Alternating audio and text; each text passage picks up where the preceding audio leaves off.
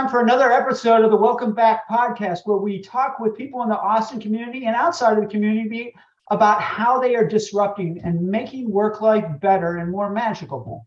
And I'm your host, Dr. Sweeney. And today I'm joined with RJ Grimshaw, who is the CEO of UniFi um, Equipment Finance and the lead business coach. RJ comes from a very unique and humble background, like many business owners do, working in a family business. And under his leadership with UniFi, uh, he has seen a five times growth in revenues in the, in the past or in five years.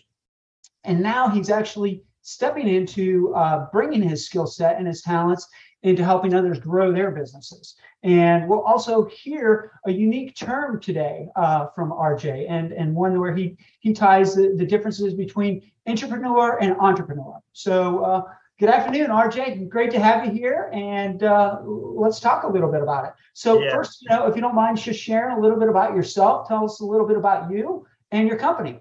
Well, I appreciate the uh, introduction there, and and I was very fortunate and blessed to be uh, born into a family of entrepreneurs. My dad owned several businesses, and matter of fact, his business plan, handwritten business plan, hangs above me in my in my office here uh, in Ann Arbor, Michigan, is where I'm based. And um, I was fortunate enough to watch what it takes to grow a business. Uh, matter of fact, my grandfather on my mom's side owned a, a, soda distributorship back in the early 30s and 40s. My dad's mom owned a floral shop. My uncle uh, owned an eye. He was an uh, optician. He owned several locations in New Hampshire. So it was just naturally, you know, born into that, and I just naturally was able to see it. So I took that skill set. I actually had my first business at the age of 23, which was a bar restaurant.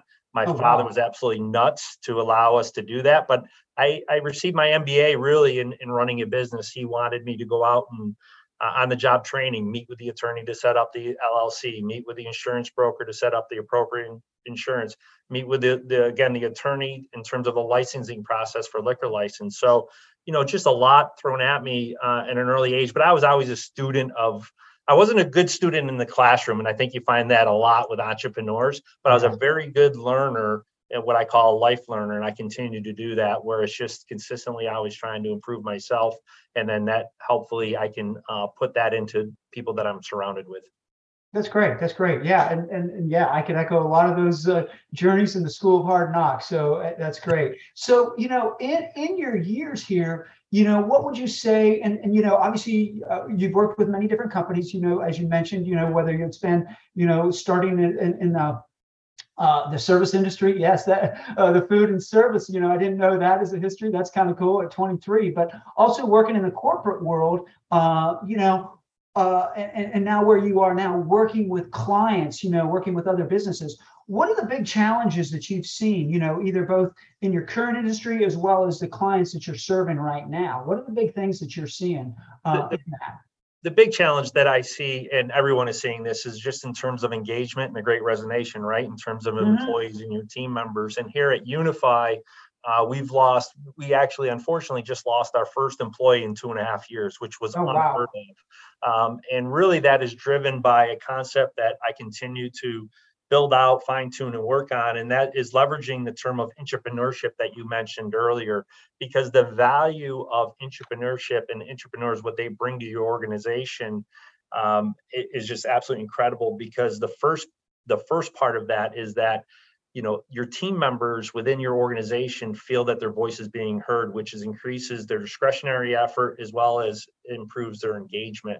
And their improvements three out of four team members in any company have great recommendations to improve the business. A lot of times intrapreneurship gets tied up under the term of just innovation because there's been so many incredible things innovated and created from intrapreneurship programs but i really focus on the small to medium sized businesses where again focusing on uh, engagement enablement their voices being heard and the power of your team members within the organization. Um, I, have seen it. Uh, we, have run uh, UniFi under under this premise over the last five years, and we've grown the business from 70 million in revenues uh, to this year we'll do approximately 120 million. And we're a small team. It's 15 team members here, so we're not a big corporate organization. But I've been able to see the fruits of this culture uh, internally um, uh, just really pay huge dividends, not for the bottom line, but for the team members because they're growing and they're knowledgeable and they want to learn and then give back to our customers um, which is ultimately what we're trying to achieve is customer satisfaction to ensure that we're taking care of the, our business owners the best way that we can yeah. And that it's such a great thing you know is that cultural relationships that that is such a, a big thing and, and, and it's becoming so more relevant in today's day and age and especially coming out of a post-covid era where you know so many workers have been maybe either remotely or this that and the other. But you know again you kind of touched on it and i kind of touched on it in our intro is using that word intrapreneur versus entrepreneur. And you know i got to admit you know i was a little bit kind of like okay, I've kind of heard that word, but I really don't know it. So, and I'm sure maybe a lot of these people that have listened that are listening here may have never heard that. So, if you don't mind, why don't you share a little bit about what delineates the two between that? Sure. So it's really the same premise of an entrepreneur, but what you're doing is you're doing it in the confines, the same attributes and characteristics of an entrepreneur within the corporate confines of an organization. So you're you are really running a business within the business. So for example, the head of our customer service department, I've told her and I've given her, you know, Julie all the power in the world to run her division, that piece of it the way if she was a business owner. However, you have to identify your intrapreneurs first and there's characteristics that you look for and that's really what i do. I go into the organization because it starts at the top of the house uh, from a leadership perspective to develop this culture because it, it it's it, I, my goal is not to have another buzzword right that we're buzzword out across yeah. the world and, and all these catchphrases it's more around implementation and the term intrapreneurship was founded uh, back in 1978 uh, by a gentleman by the name of, um, uh, boy, now I'm, I'm, I'm terrible. I, I, I, senior moment there. Um, okay. Pit, Pit, Pignoi. I'm sorry. If you could delete that, that's bad. Tristan, you're going to have to work some magic there, buddy. You guys are good. I'll, we'll re-edit. We'll let you start over. All right. so it was a term that was developed in uh, the late 70s and really the the the intrapreneur that you really everyone can resonate with is Stephen Jobs. He was the gentleman that really took on this culture within Apple and really grew that. And there's other products such as 3M. The Post-it note was actually developed by an intrapreneur within 3M.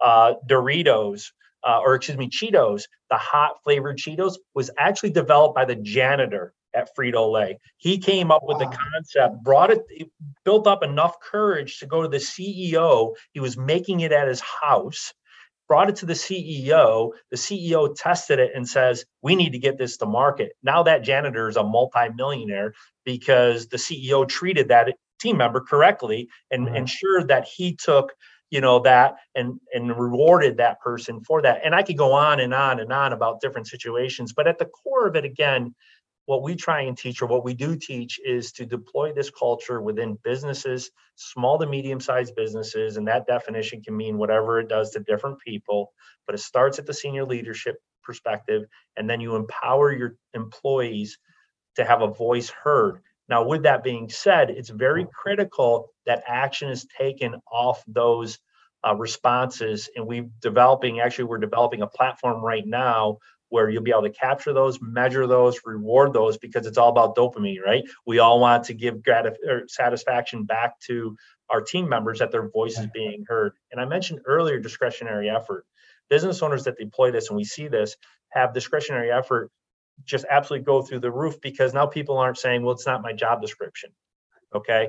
However, with that being said, the intrapreneur has to be aligned with the vision, mission, and values of the organization. Right. Because if you don't have that alignment, it will not work because people are pouring extra uh, resources and time and passion to making the business better. But if they're not aligned, it just doesn't work. And I've seen that unfortunately. So we really go through an exercise to ensure that the intrapreneur is aligned with that company's, like I said, mission, vision, and values. Yeah, that's great. That's great. So, you know, as as I hear this and we're talking about, you know, obviously intrapreneur is all about people and the relationships and empowering the people, which I, you know, it, this is all great. And I love all of that. And yet at the beginning there, you mentioned uh, you lost your first employee that you have in in two and a half years. So my question to you is, you know, one thing that we hear a lot is, oh my gosh, we can't find people um, you know, people are having a hard time, you know, locating good talent. good recruit, good help, good this to do to fill those. How are you hiring in your industry, or you know, for yourself? Are you guys hiring? It sounds like you're hiring for a person, what we call uh, uh, the personality. You're hiring a specific person that's going to come into this company culture that you have, rather than trying to mold it the other way around that's that's exactly uh, spot on. And and we actually do uh, we utilize an assessment tool called predictive index which is an absolutely incredible tool. Uh, it has four main drivers of a person's personality. There's no right or wrong. It's uh, it, it's really the four main drivers. And i don't want to get into that to dilute what we're talking about here. Um, but however we actually tested before the great resignation we tested an a and b job description where we put that out, you know, the different boards, Indeed and, and LinkedIn and things of that nature. And the only slight change that we made for the same exact position was we labeled this as an intrapreneurship position. Okay. And then we beta tested and see the type of candidates that we would receive. And the quality of the candidate that responded to the intrapreneurship job description was absolutely amazing. It went up tremendously because of the skill set. Because again, this the world we live in today post covid people want to ensure that they're adding value to the overall organization. It's not about bottom line anymore. It's about they want their voice heard. They want to understand back to vision mission and values that they're making a difference and especially as the generations as as you go to younger people joining your organization that's more critical now than than ever before especially with emerging talent. You you to attract those individuals they want to be in a culture and environment to be able to to to make a difference continue their life learning um, yeah. and again so we now just we've done away with uh, job description without that term. And um, again it, it's it's been absolutely amazing to, to, to that little slight change. Nice nice nice. So what would your advice be to maybe a company that's wanting to say integrate some of these you know concepts of you know reshaping their culture reshaping their you know their their roles and really trying to engage people that maybe you know they've been running archaically or you know they're really trying to shift the direction and and get their you know uh, as you as you said with like you know your individual teams you've got them you've empowered them to giving them you know hey yes we're working within the confines but you know you've got the the ability to actually run this as if it's your own. So how do you how do you propose or what would you say with like say a small organization you know that's out there that's going to be listening of, of integrating these these these skills and these concepts into their organization the selfish answer would be to call rj or email rj and, and that's what we. there's nothing wrong with that but from a high level perspective it's really is if the ceo or the business owner has made that conscious decision that they want to deploy this type of culture within the organization that they're 110% committed to that and as soon as they're committed to that then they have to go through a process of identifying within their team already if they have any intrapreneurs. And we coach to that. There's five characteristics that we coach to to identify these intrapreneurs. And if the business owner or we come to the, the realization that he does not have or she does not have that within the organization, then we need to start, you know, re-engineering the team to ensure people are in the right seat to use a, a buzz phrase and catch uh, phrase that everyone's familiar with.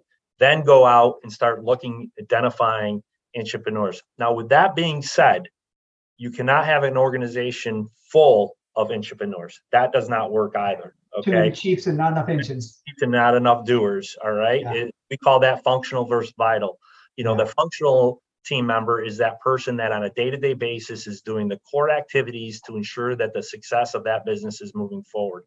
Your vital employees are your are your intrapreneurs that you do not want to lose because they add so much tremendous value to the organization and they're really the the changers um, of the business. And then the business owner really has the greatest position ever. They can become the visionary and they can continue that vision of where they want the, the, the business to go from a direction. Um, and then again your your vital employees will help you succeed and really they're the doers within the company. Yeah that's Yeah, and that's right. You, you got to find the right people, the right talent to do that. So that's awesome. That's great. So uh, other question, you know, I, I'm always reading books and business books, whether it's, you know, business books or even just, you know, great literature. I've got a couple books right now I'm kind of going through. Um, and I always ask people, what, what do they recommend or what are you reading right? What are you reading right now? Or is there anything that's been a favorite of yours or most recent? You, you know, my favorite of all time is still the E-Myth. I, I just think so many business owners get caught up working within the business and not on the business. And and you know, you take that and then you go to the one thing, um, an amazing book where you really just time block and focused on the one thing to move the business forward. And then Extreme Ownership by Jocko is another incredible book um, where you know it it fits into the whole intrapreneurship ownership mentality uh, and not being a victim. So we take those three, combine them together, and I could go on and on and on um, of, of, different books. But if you really take those three in a bundle yep. and then utilize those within your organization, um, you'll you'll start to see change. Yeah, yeah, and and uh, the E Myth, I've met him, and uh, the one thing, Gary Keller, uh, I, don't know if you know that, but I'm actually the corporate Chiro for Keller Williams Real Estate International here in Austin. So I, have I've actually heard him speak. I've met him multiple times and uh, got to attend many of their their workshops. So yeah, I'm buddies with Jay, with, with Jay um, and and uh, I'm not sure if you know Jeff Woods, who used to be there as well. Yeah. Um, but I'm buddies with Jeff as well. Uh, he's no longer part of KW, but uh, small world. Yes, yeah. So um, last question is, yeah, what what do you have that anything that you're that you're promoting right now? Anything that you'd like to share?